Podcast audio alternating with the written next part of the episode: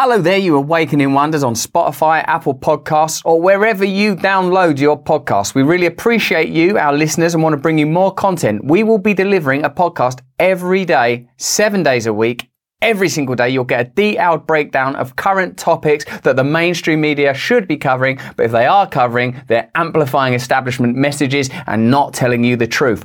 Once a week, we bring you in depth conversations with guests like Jordan Peterson, RFK Jr., Sam Harris, Vandana Shiva, Gabor Mate, and many more. Now, enjoy this episode of Stay Free with Russell Brand. Remember, there's an episode every single day to educate and elevate our consciousness together. Stay free and enjoy the episode.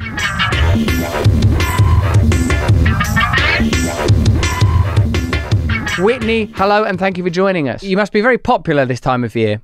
Um, I don't know exactly what you mean by that, but yeah, I have gotten a lot of interview requests because Epstein stuff has happened recently, and so yeah, I tend to get more interview requests when when things happen there because in a, yes yes I, I, suppose if like uh, if something happens in the world of botany or biology david attenborough might get a call if something happens on epstein island it's to whitney webb that we turn to understand what's been going on because i suppose it, it's one of those news stories that used to exist primarily as um, a peripheral and indeed conspiratorial subject. This is, I suppose, one of the trends of the post independent media world is subjects that were regarded as conspiracy theories. Are in, like you know there are islands where famous and influential people go and have illicit and indeed illegal criminal sexual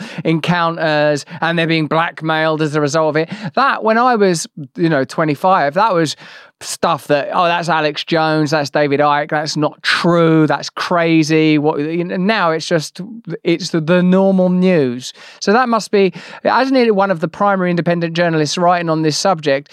And given that you're, I would guess, somewhat younger than I am, has this always been something that you've understood to be true, or have you similarly gone through sort of gradients of shock and disbelief while covering this story and learning about it? Yeah, so I think um, definitely prior to 2019, there were efforts to sort of obfuscate what was going on with Epstein because he's obviously been sort of known since 2007, um, and to sort of uh, attempt to um, join it together with other ideas that make it sound crazy. You know, I think that was one of the functionalities of a movement like uh, QAnon, for example, that took you know aspects of truth about stuff you know, for example, Jeffrey Epstein was doing, and then sort of adding things that are not true or or you know unable to be ever corroborated in order for people to more easily dismiss it you know or just dismiss the aspects of it that are true.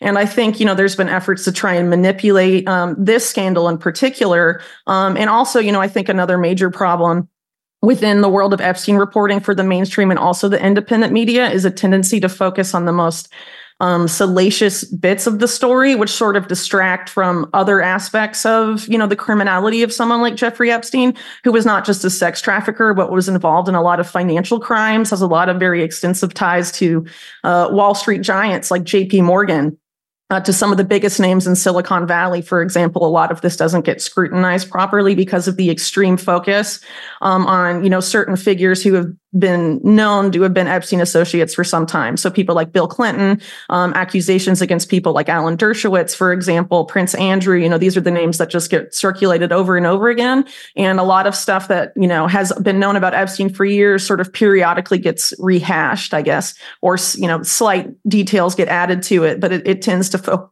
to f- overly focus on as much like salacious stuff as possible. Um, I think in order to attempt to control the narrative and sort of paint Epstein uh, just as a um, sort of like a sex trafficker and a sex blackmailer when he was actually involved in a lot of other stuff and to keep the focus on particular names uh, that are useful to the whole divide and conquer uh, attempts in the United States. Uh, so having it be Clinton versus Trump and things like that. Um, I mean, I think we still see that all the time. And some other important names in the case, like uh, Thomas Pritzker, for example, who's uh, not sort of a guy that's very behind the scenes, but very powerful in the U.S. Don't get talked about very often. Yes, the, I suppose the which individuals you focus on might be part of the bias. The fact that the salaciousness and a bias towards thinking about those things have all, there's all sorts of psychological and indeed biological reasons why that might be the case.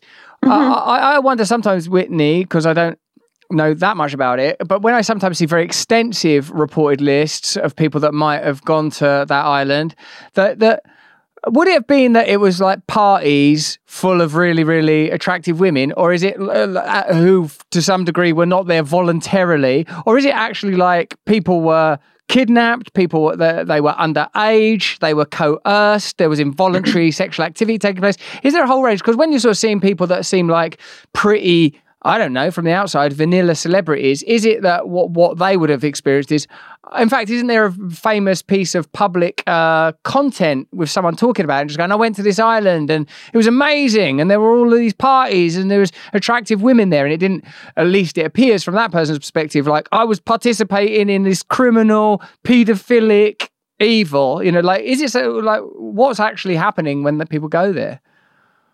Um, yeah. So as far as I understand it, it, it, the girls that were there, it was a mix of girls that were sort of there voluntarily because they've been promised um, certain things by Epstein and Maxwell, like help with a modeling career, for example, or promised, you know, help with paying for university, things of that nature. And then some women who were there more or less involuntarily, like their passports had been seized by Maxwell, for example you know there's examples of that where like they were forced into a much more exploitative relationship in my opinion. You know it's both really exploitative because you're you know uh, promising something that you're most likely not going to deliver on to these girls in order to get them to do stuff uh, or you're you know seizing their passport and you know going that much farther. So there was different you know degrees of exploitative behavior uh, to get these girls there, which I'm sure manifested in, in different, you know, behavior. But I think the idea uh, that Epstein wanted to project at these parties was sort of a, you know, an ambiance to have, you know, people he was targeting for the purpose of sexual blackmail. Obviously, you want those targets to be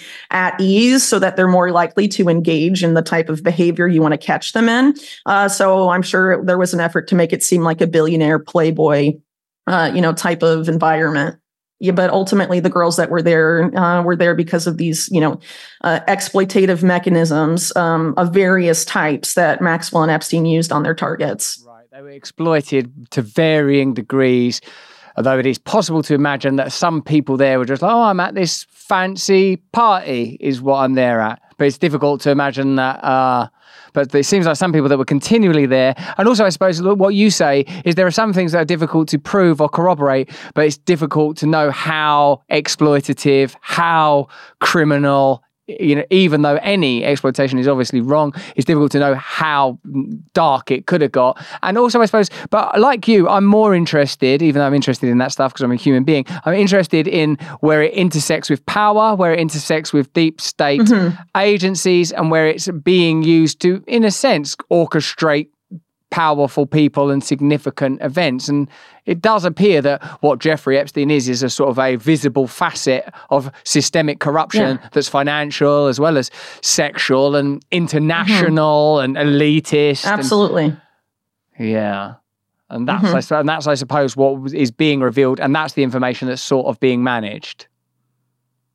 Yeah, I definitely think so. There's definitely efforts to keep certain names out of the press. So, for example, the J.P. Morgan case uh, with Epstein, that was you know eventually settled, so it didn't end up going to court. Um, some of the names that were subpoenaed were the two co-founders of Google, and one of the cool co-founders of Google, Larry Page, completely disappeared and was never served that subpoena. He was basically hiding from that.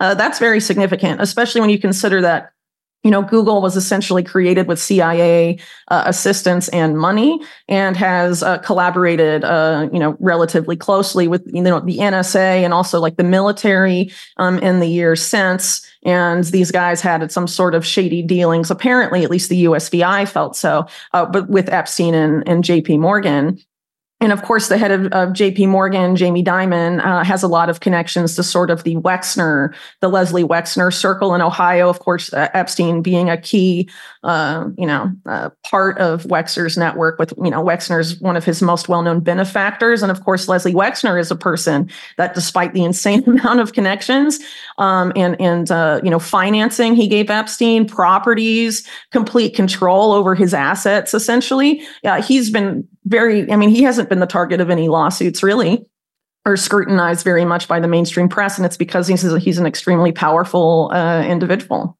worth several billion dollars still. So, so. The, the, it seems like when you mention powerful institutions that have curious uh, origins, notably Google founders and the way that Google was founded. I suppose it seems like the way that the this story is being covered is to kind of keep you to keep it buoyant at the level of oh Bill Clinton he was president like 30 years yeah. ago that's pretty crazy but the story could be this shows you the intersection of all kinds of forms of power and, in a sense, what the limitations are of the sphere of reality that most of us operate in. And do you, do you feel that that's something that's increasingly happening? I mean, look, I know this isn't actually your particular area of expertise. I'm in a way a bit foolish to, but you've got so many, you've reported on so many things. But I just get a sense now, Whitney, while we're reporting on Davos, for example, and you can see figures from the WHO mm. talking about disease X, and you can hear Bill Gates, another uh, you know purported client and friend of Epstein's, of course, talking about more vaccines and more vaccines. In meanwhile, there are a lot of conversations now about excess deaths. There's a, a recent report that suggests there's been an increase of eight percent in child death in this country, and, and possibly beyond mm-hmm. that. And I, am wondering how you feel as an independent journalist that operates in all these spaces that that 2024, for all of the kind of fear and trepidation that there is this year, there's an election in, in the United States, an election in the United Kingdom, is also mm-hmm. like a sense of um, an avalanche of information about even the pandemic period, and added to which, you know, the sort of Epstein uh, uh, story and ancillary stories that you, one might ponder as a result of it, the nature of power and the intersection between those different types mm-hmm. of power. Do you feel like it might be a point where it's difficult to maintain a, co- a cohesive, homogenized version of this is what reality is when you have so much inquiry, so much revelation, yeah. so many counter narratives? Yeah, so I think um, what you're talking about is one of the main reasons why there's an increased push toward censorship. Um, from you know the U.S., the U.K., and the EU, major efforts to regulate the internet in general, and also AI. Um, and there's also um, you know, essentially the blueprint for how to do this was written in, I believe, 2021 by Henry Kissinger and Eric Schmidt, the former Google CEO, uh, basically talking about that um, we need to move to an internet model essentially where most information people are consuming for you know to form their political opinions is produced by generative ai and that also we put ai in charge of censoring the narratives that we shouldn't have. Uh, sort of so i mean they definitely are looking to move towards unprecedented models of narrative control and it's precisely because um, you know independent media has had a lot of successes but i think at the same time there's a lot of efforts to sort of muddy the waters with independent media um, to try and blunt its impact that it's been having. Um, you know not just the censorship drive but i think you know going forward especially as we get closer to the elections um, every particularly in the UK and the US, I think there's going to be a lot more efforts to censor uh, the ability of counter narratives to, you know, uh, get out there and, and reach people. And you have a lot of these efforts in the UK, right, with the online safety bill, for example, and some of these other, uh, you know, legislative initiatives that are trying to, um, you know, uh, again, regulate the internet essentially. And where this is going long term is about having some sort of government issued ID tied to everything you do online uh, through your internet service provider. In the US, they call it the driver, or they tried to do it in the Obama administration. It was called the driver's license for the internet.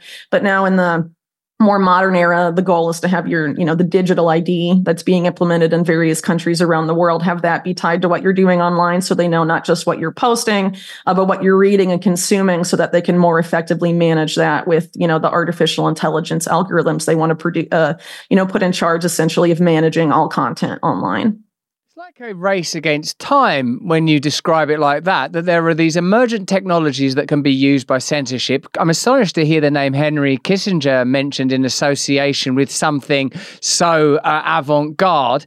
Uh, uh yeah. and that while that's happening, that like most of us or many of us have access to and the and and to a degree the ability to corroborate information that seems um, to, more and more likely to make you disobedient than and cyn- deeply cynical about the state the, uh, uh and the establishment, if I could just use a simple term, than ever before. Like, I saw a speech recently by Barack Obama. I think he was at Stanford University, in fact, and he was saying that you know we need more control, sort of something like a version, but uh, of course a an advocate version where he convivially, convivially conveyed the importance of being able to sh- censor and control misinformation precisely because mm-hmm. it muddies the water. But I was struck when I was watching uh, this significant figure of the establishment, this states, this elder statesman of the establishment, saying that oh, independent media muddies the water. That that is precisely what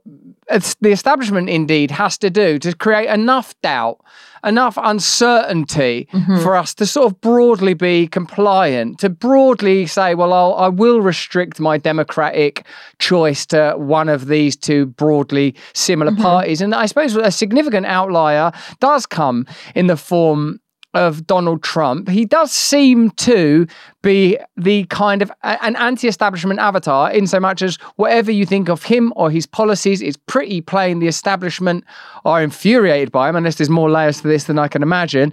And he, it's interesting that the more he's indicted, the more he is in court, the more popular he becomes. It seems that that mm-hmm. would be an, an outlier. And indeed, we've seen sort of like populist movements across Europe, and many of them do appear to have a sort of an ethno national component or a nationalist component or a patriotic component. I don't know really where I land anymore. I've sort of had to go on such a wild and caroming journey. But what broadly mm-hmm. seems to be in place is anti globalism, anti politics, anti establishment. And and if forces emerge that are able to harness and direct that, it's going to be very difficult, I would think, to maintain control without constant crisis and new measures for asserting that control, likely technological, likely around currency. And I, I wonder how you feel what will happen as populism and anti establishmentism continues to rise and to- technology and authoritarianism simultaneously arise. What, what do you predict will be things we'll see in the news cycle, or indeed what things you're aware of, because you're reporting on them already,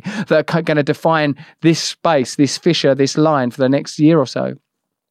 Yeah, so unfortunately, I think a lot of um, some of these more anti-establishment politi- politicians that are being put out in front of us are not really. They're more of a controlled anti-establishment um, than anything that's organically anti-establishment. And I think, sort of, you know, in Trump's case, uh, the political persecution of Trump sort of reinforces his anti-establishment credentials among his base.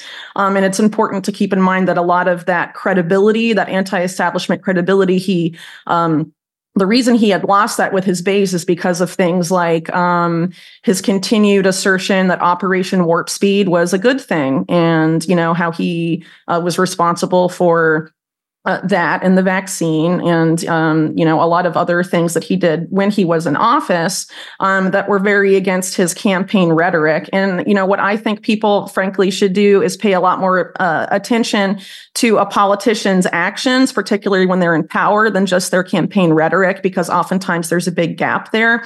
Um, so, like in the case of Trump, for example, you know, um, when he was in office, um, he put people like John Bolton in charge, uh, you know, as a national security advisor, who's a notorious war hawk, even though previously he had campaigned on being anti war and against the neocons and the Iraq war and all of that. But John Bolton is one of the most notorious neocons of all.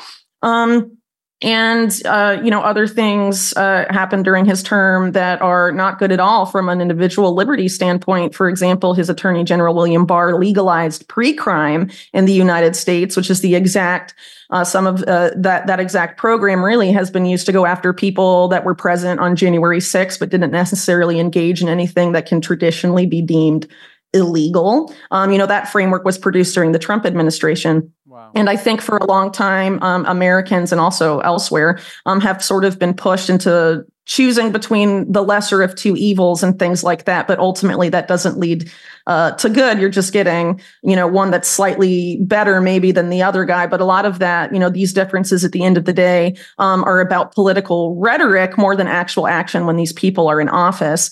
And um, there's definitely been, you know, an effort um, to oscillate between left and right, and uh, you know, for decades to keep sort of, you know, the left-right paradigm going, which, which is one of the main uh, ways that sort of these more global agendas um, are able to advance. Um, and people get frustrated with one and then switch to the other. So, you know, there's a an effort right now to frame um, sort of these right leaning figures as anti establishment, not just with Trump, but people in Argentina, like, uh, Javier Milei, for example, or uh, Bolsonaro in Brazil, for example, right? Um, a lot was said about Javier Milei's, you know, um, uh, rise to power that he was anti-establishment and all of this, um, and that was go- he was going to depose the political elite in Argentina, um, and had a lot of campaign rhetoric similar to Trump. Uh, but when Javier Milei came into power, he put a lot of career Wall Street people from J.P. Morgan, from Deutsche Bank, the Epstein banks, essentially, um, in charge of key parts of the economy. He's not going to shut down the central bank. He's not actually going to dollarize, which he campaigned on, um, and you know several other things there. And at his recent WEF address, he was essentially framing um, the solution uh, to the world's problems more or less as moving it away from government controlling thing to corporations controlling things.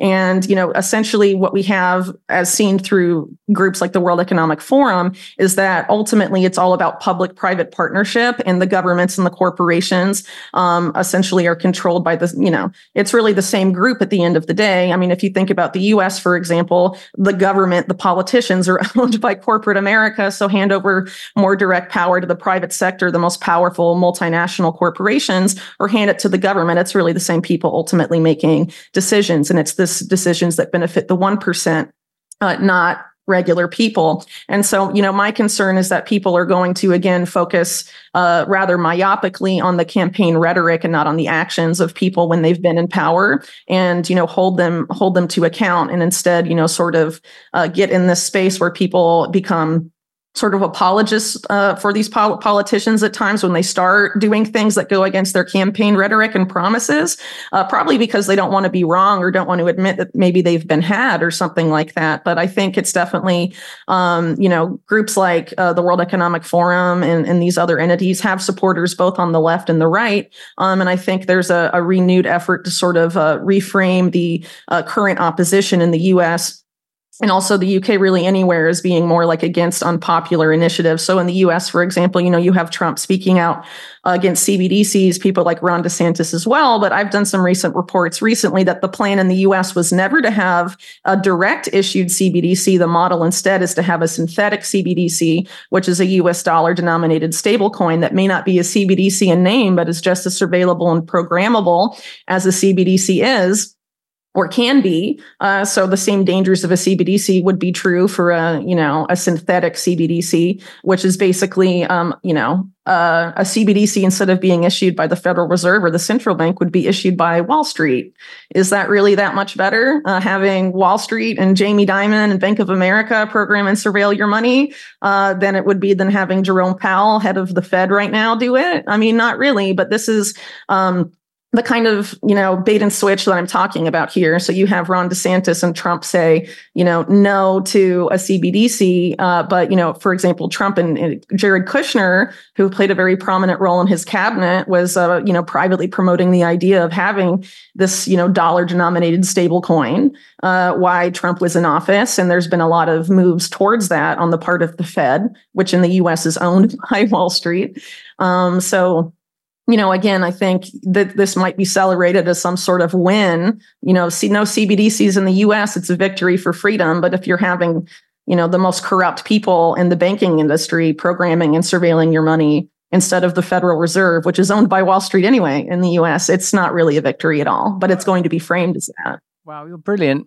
Thanks. Uh, although, I'm, um, you know, thanks for taking away all of the populist hope that I was beginning to indulge. But well, it's, it's pretty fascinating, Whitney. I mean, and I'll hand right uh, over to you straight away. But like, it seemed as you uh, you laid out a set of various false dichotomies that we are offered, whether it's between mm-hmm. a kind of centralized globi- globalism predicated on state power or centralized globalism predicated on corporate power, but the WEF wants partnerships between those entities anyway. And then you talk mm-hmm. about with the currencies. Oh, do you does it make any difference whether it's the Federal Reserve that's owned by Wall Street or Wall Street itself? That's not what we were being offered. And it, what does and, and hello and welcome to all of our uh, community members right now that are joining us live, and I'll be passing on your questions to Whitney. And indeed, if you're watching this on Rumble right now, remember you could watch this content live if you become a member of our community. And we uh, this, I think, is an important question because I think the reason that the rhetoric of anti establishmentism is becoming so successful is because that's precisely what people want. Now, am I also correct, Whitney, because I'm assuming I'm correct about that bit, in assuming that what we're experiencing is now the availability and possibility because of technology, because of decentral, you know, because of the different types of cryptocurrencies, for example, because of the immediacy and democratic potential of the type of technology that we now harness, that decentralization and the disempowerment of the these various occupants of these uh, paradigms that you've outlined, whether it's corporate global power, state global power, you could now you could now actually have Com- you could have communities that are self-governing, governing, maximum mm-hmm. amount of individual sovereignty. Mm-hmm. And I, I, I, ask you all of this because for them to work as hard as they currently are to censor and control, to introduce measures such as you've already explained to us, artificial intelligence censoring, uh, like it must mean that the the inverse is true. And when you um you know one by one break down these apparent anti-establishment populist figures and say that in a sense they do exist within the framing of the establishment, and you know you give clear examples of appointments made by people that campaigned as populist but governed as somewhat centralist. What does represent anti-establishmentism now? What political figures or movements or ideas are there that are anti-establishment? Yeah, so I think the whole purpose of this controlled anti these controlled anti-establishment figures is precisely so people um, look to them and don't actually do anything themselves, presuming that these uh, politicians are going to save the day, sort of as political saviors. Uh, what I think the real, where the real hope for anti-establishmentism uh, lies is with regular people building alternatives to the establishment. So really, the only way uh, to get out of this mess with where the establishment, you know, global power is taking us. Um, really comes down to people building alternative systems and divesting from the establishment as much as possible so that we're not dependent on these systems they're trying to force us into. And the only way to really do that is to build something at the local level and actually actively create something new.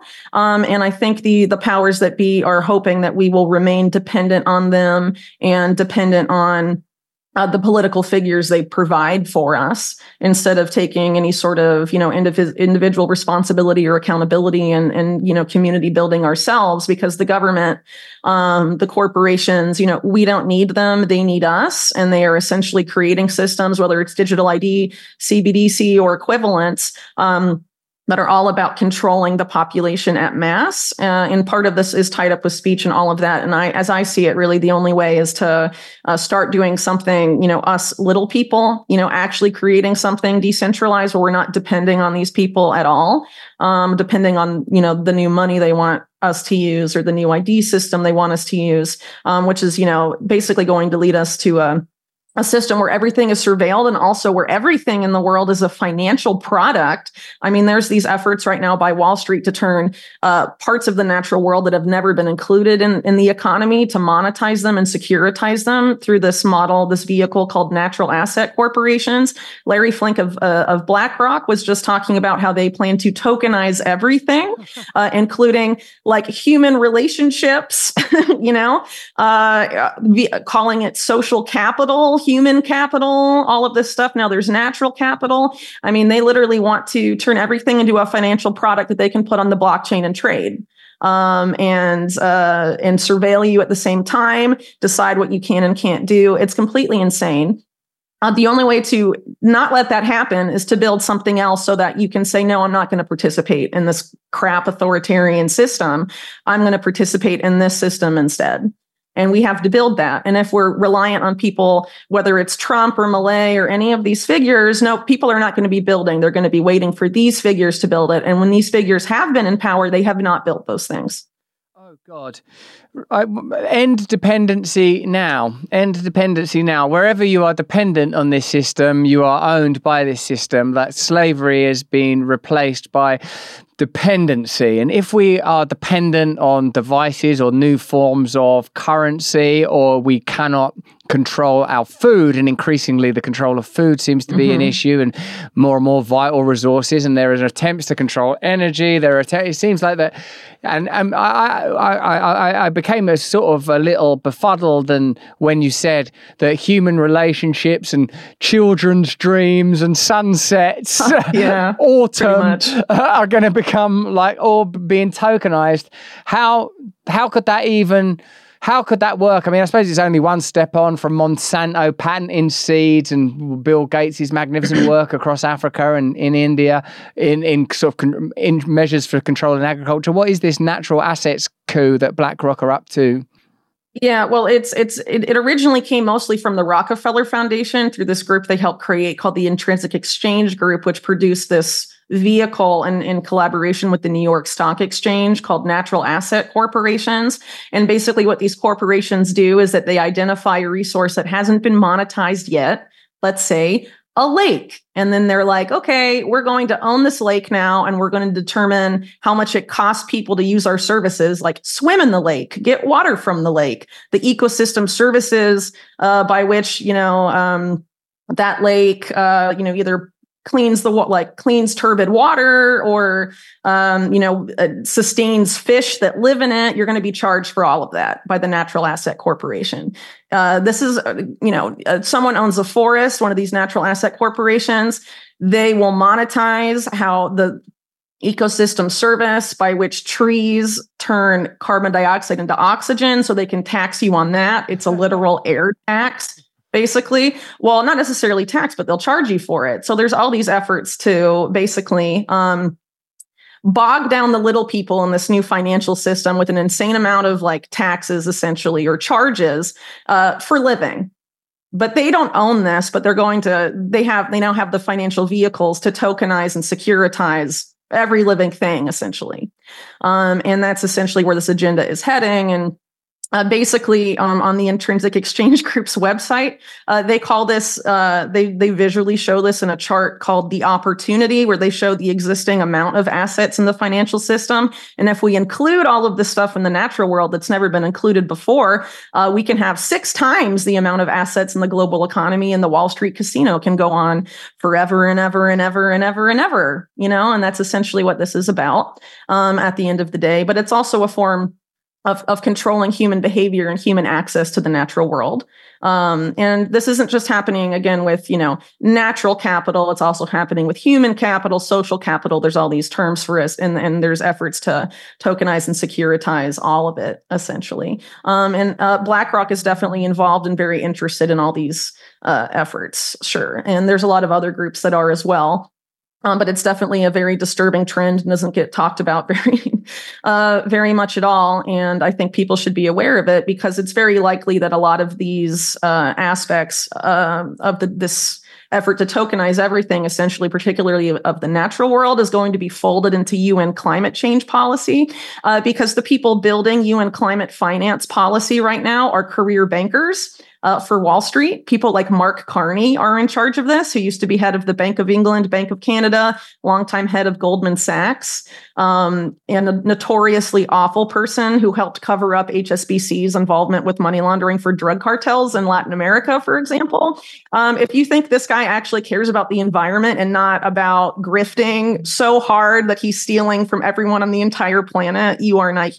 You are naive. No offense uh, Mark Carney, that's what he does. And he's there uh, with Mike Bloomberg uh, designing the UN climate policy right now. And these guys are all working together with other Wall Street groups that are trying to tokenize and financialize and securitize everything. It's crazy.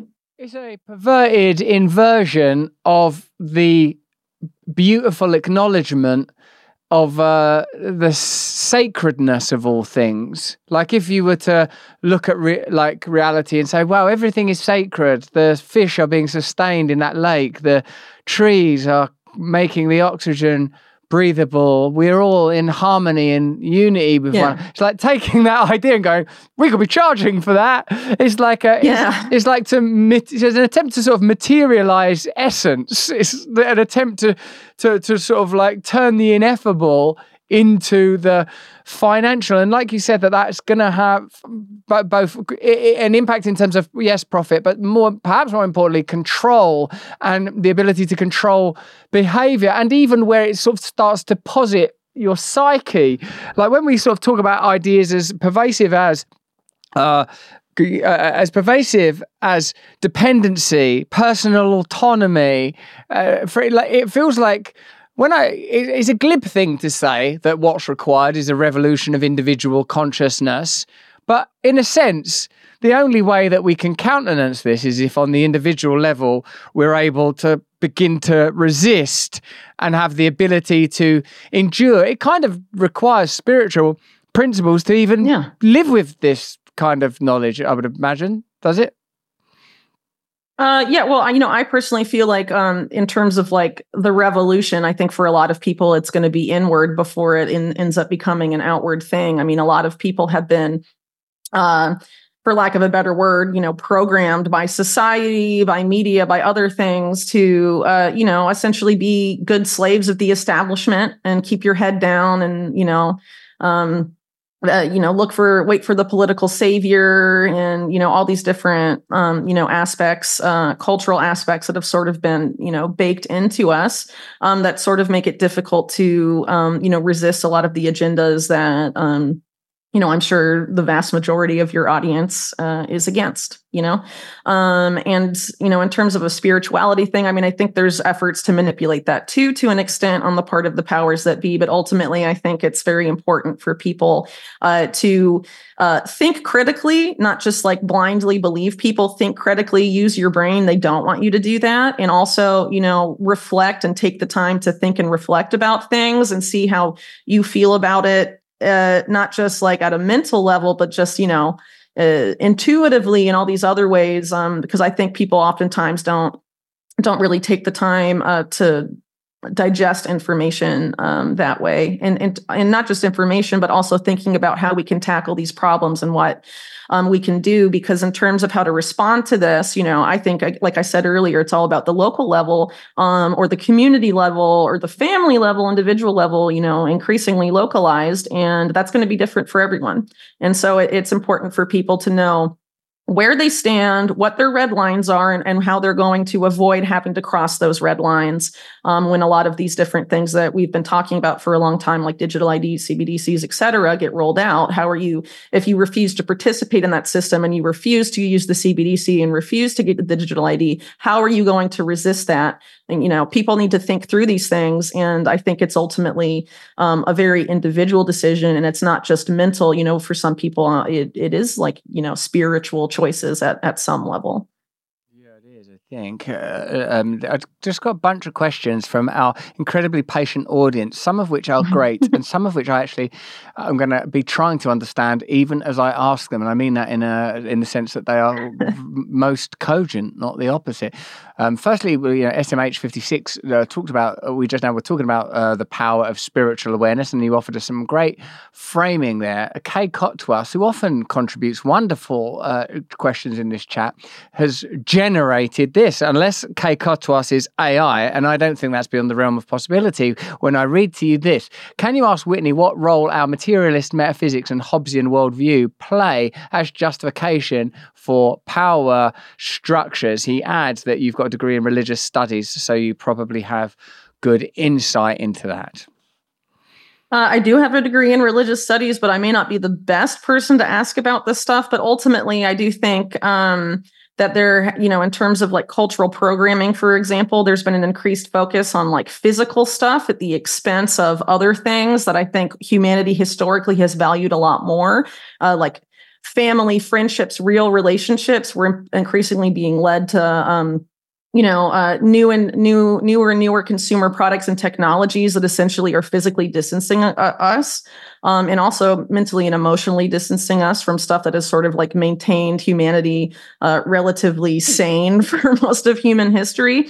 Um, and I, I, think there was a, a, big push with this you know during covid to have everything like be online and they rolled out you know this whole idea of the metaverse that we should go you know live and conduct business and conduct our social lives in this online virtual world um, and all of that. You know there there is this push to do that. And i think a lot of the people motivated by that and some of these transhumanist circles are very um, focused uh, overtly on the material. And I think generally the powers that be at the spiritual level are increasingly uh, really predominantly focused um, on the material and a lot of those uh, powerful figures that have that transhumanist bent are essentially looking to recreate um, universal consciousness and sort of like a god um, in the form of ai and technology um, and the implications uh, for that for human society i think are pretty significant um, but that could uh, probably take a lot longer to uh, you know explain. so I'll I'll leave it there. Elsewhere in the chat, people are saying things like that you've got balls of steel and that you're the hottest nerd on the planet. So I'm just providing oh, that yeah. for some. That was from Colette Dewhurst and uh, Drew P. Weiner, who, from the look in their images, are both female contributors who want to honour you using that language, and I'm simply a vessel for it.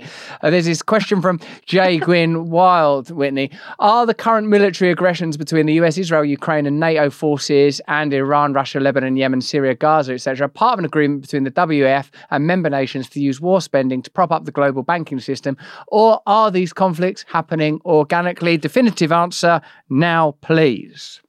Ooh, that is a complicated question. Well, okay, I definitely think a lot of the hostilities are definitely uh, real and long-standing, particularly in the case of Israel and Gaza. You know, Israel's uh, government, particularly the Likud party, has a long-standing has had a long-standing desire to uh, essentially um, control the Gaza Strip and like ethnically cleanse it. And I think a lot uh, there's been a lot of um, uh, opportunistic efforts to sort of use the current conflict and the events of October 7th to further um, those agendas. But, you know, obviously in the case of the global economy with like debt, particularly, particularly in the US, war spending is a necessity because the debt issue is past like, you know, the US debt is like past 34 trillion, which is like an unprecedented amount. So much of US government um, income is going just to servicing the debt. And historically, the way um, that is dealt with is through you know a mix of the war machine and you know money printing and and things of that nature. So i'm you know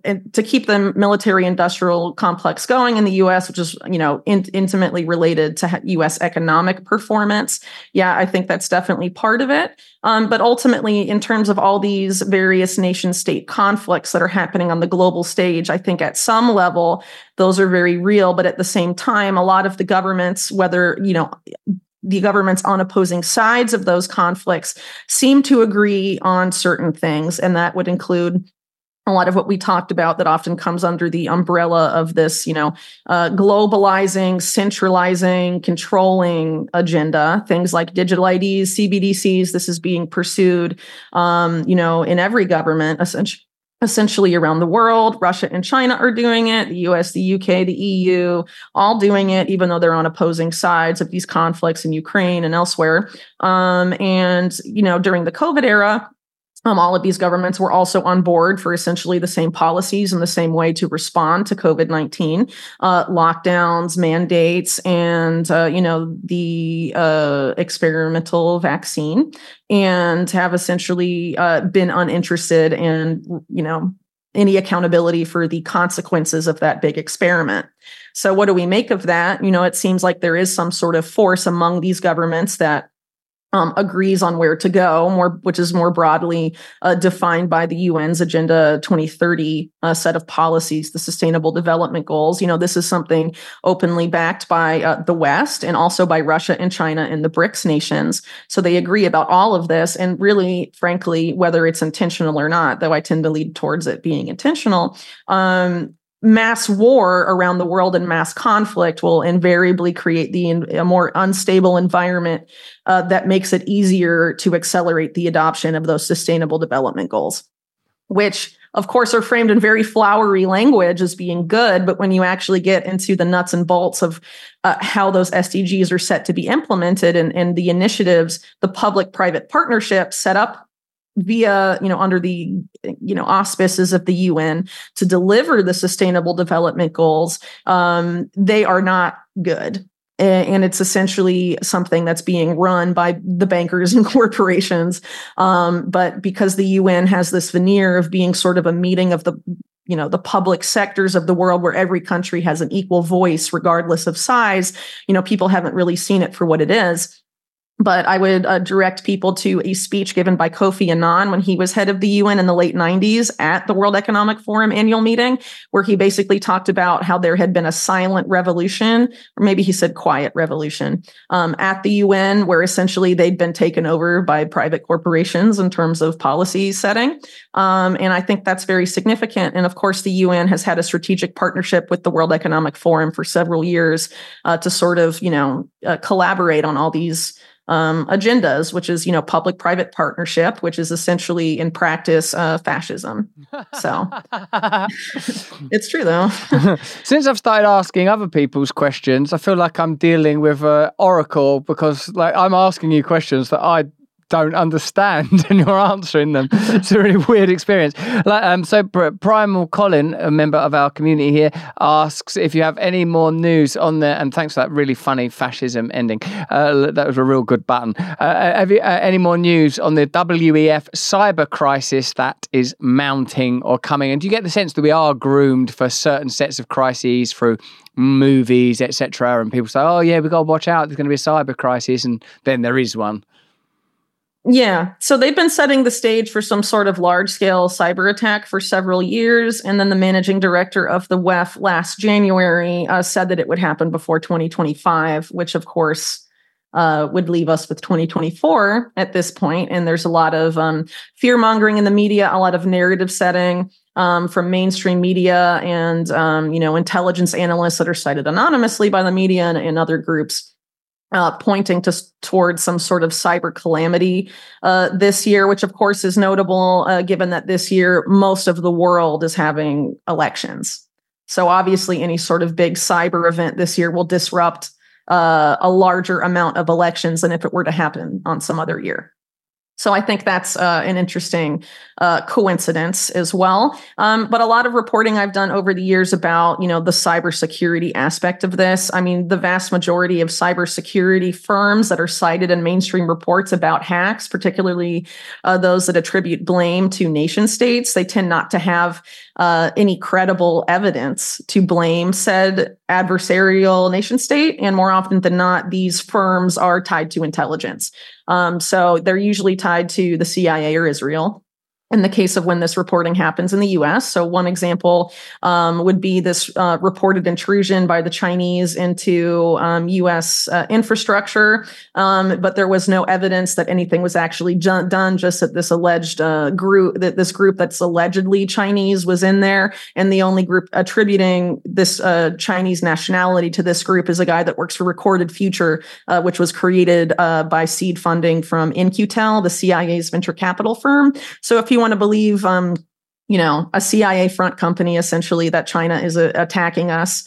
Um, you should actually read the article and not just the headline, uh, because if you read the article, you'll see that it's um, a lot different than the headline suggests. And that's also true for things attributed, for example, to hacks uh, committed by Iran or by North Korea. You know, it, it's either these groups that were created with In-Q-Tel seed funding or ones that are run uh, by former, com- you know, top officials at Israel's Unit 8200, which is their, you know, cyber unit that's sort of like the NSA or GCHQ in the UK. Um, they tend to have a lot of these cybersecurity firms that maintain state links. Uh, and they don't disclose them in the mainstream media reports, and various nation states are blamed for this stuff. And what's complicated here is that not only do they not have a lot of evidence, uh, for attributing nation state stuff. And then you have mainstream media running with it and blaming. But also, um, if you're familiar with the WikiLeaks release known as Vault 7, what that revealed, which was shortly before Julian Assange, uh, his communications uh, were cut off and he was arrested in the, the London in London at the Ecuadorian uh, embassy, is because um, that particular release showed that the, the CIA had access to a series of tools that allowed them to essentially place fingerprints of any nation state actor they wanted um, on hacks they were actually conducting. So the CIA can conduct a cyber attack on, um, I don't know, uh, let's say it's Ukraine, and they can put the fingerprints of, you know, uh, Russia in there and then blame Russia and then you know, basically frame any country they want for any sort of cyber attack. And the other point of Vault 7 is that the CIA lost control of these tools. So any country could be using them now. So this is, you know, the big issue of, them. Yeah, yeah, that was the main one of the main points in releasing Vault Seven, um, is that these tools got out, um, and then so they were trying to sort of, I guess, democratize them and make sure everyone could see what was going on here um, and not just have it be this uh, shadow war of nation state attribution for cyber attacks. So anyway it's not just the fact that these cyber attacks are likely to happen um, but it's, it's going to be very difficult to actually know who's to blame and i think that's by design and they have certain countries of course that they're going to blame for these things um, as a way to prompt uh, the, popu- the populations of countries like the us to be hungry for war with major powers um, whether it's China or Iran or you know uh, Russia, what have you, sort of a setup for World War III. Oh, they attacked our power grid. They attacked this. They attacked this.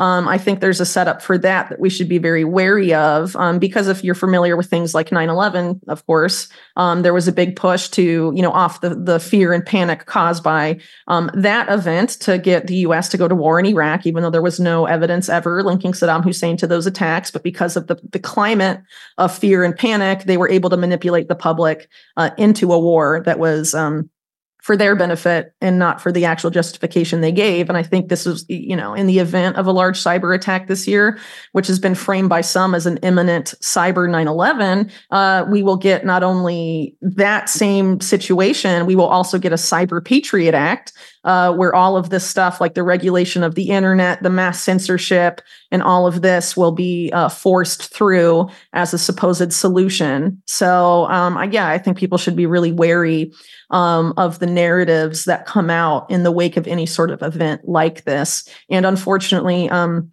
over the years, not just Jeremy Jurgens, who you know was involved with the cyber polygon of the WEF and and all of this, um, but also a lot of other figures. For example, the head of DHS in, in the U.S., Alexander Mayorkas, says the next uh, big cyber event in the U.S. will be what he calls killware, uh, which is very scary sounding, but is basically attacks on critical infrastructure, water systems, and all of this stuff.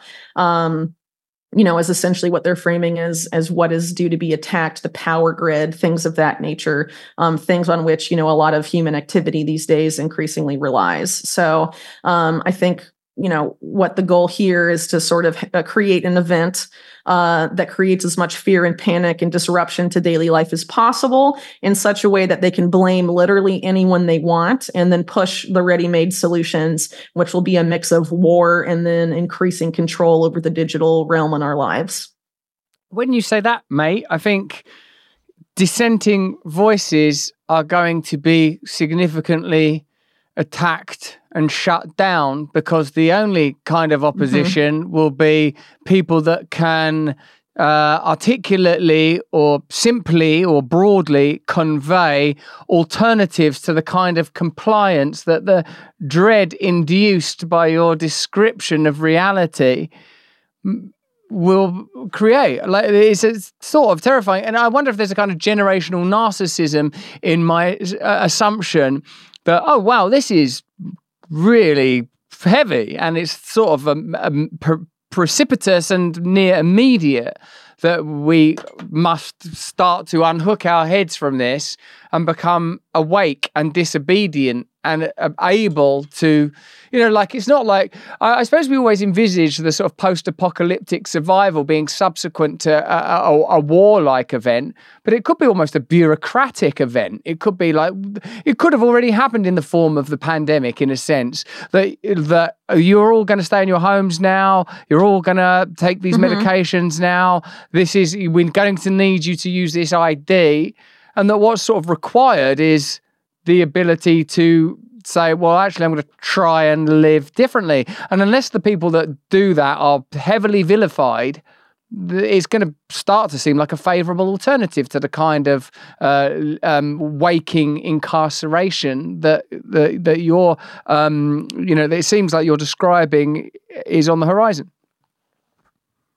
Yeah, well, I think you know with with this particular event that they're setting the stage for, um, in the short term, what they want to do is create fear about having privacy. They want privacy. The, the end result of this uh, to be that people fear privacy, specifically online privacy and financial privacy. And obviously, the solution to both of those that's going to be pitched is digital ID and either central bank digital currency or one of these synthetic CBDCs that's like a stable coin or a deposit token um, because I think they're very aware that there's increasing resistance to these agendas at the current moment. So I think they're um, looking for ways to create the appropriate boogeyman that creates. Uh, enough fear in people's minds about people having privacy and the ability to be anonymous and private online in particular um, which sort of points to this whole like you know idea of blaming faceless hackers uh, for things. We have to unmask everyone that's online and there's been a lot of efforts uh, to promote this already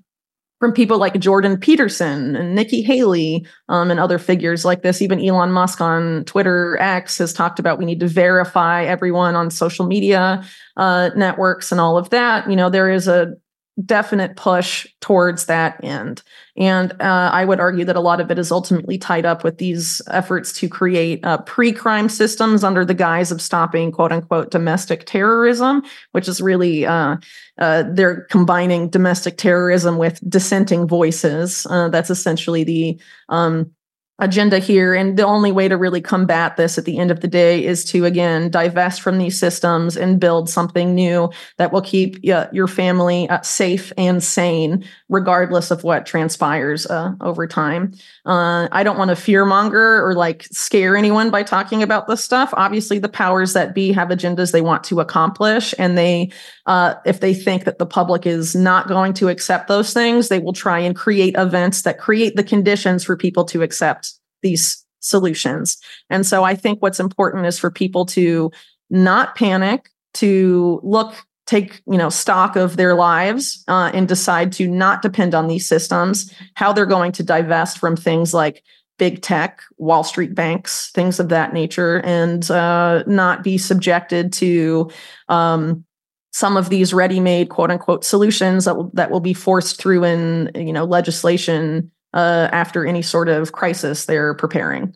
So I think people should be very cognizant and very mentally prepared and also look at how they should be prepared, you know, in, in physical terms as well. Um, you know, from people I know, you know, in Argentina, for example, I live in South America and Chile, and I know some people that lived through the 2001 economic collapse of Argentina. Um, and they, I mean, everyone I've talked to about that has told me that the best thing you can do is not panic when a crisis hits, because if you're panicking, you're scared, you're not thinking straight, you increasingly think irrationally, and you're going to make poor decisions. Um, that have you know generally poor outcomes right? So the best thing you can do is to take stock of um, all of this and realize that yes the situation is dire but if we start building something new um, there are a lot more of us than there are of them and the power is ultimately in their hands and so much is being done right now to keep us feeling powerless and dependent on them and we have to break away from that um, if we want to protect uh, individual uh, freedom and sovereignty Wow, Whitney, thank you so much. That's encouraging and inspiring and brilliant and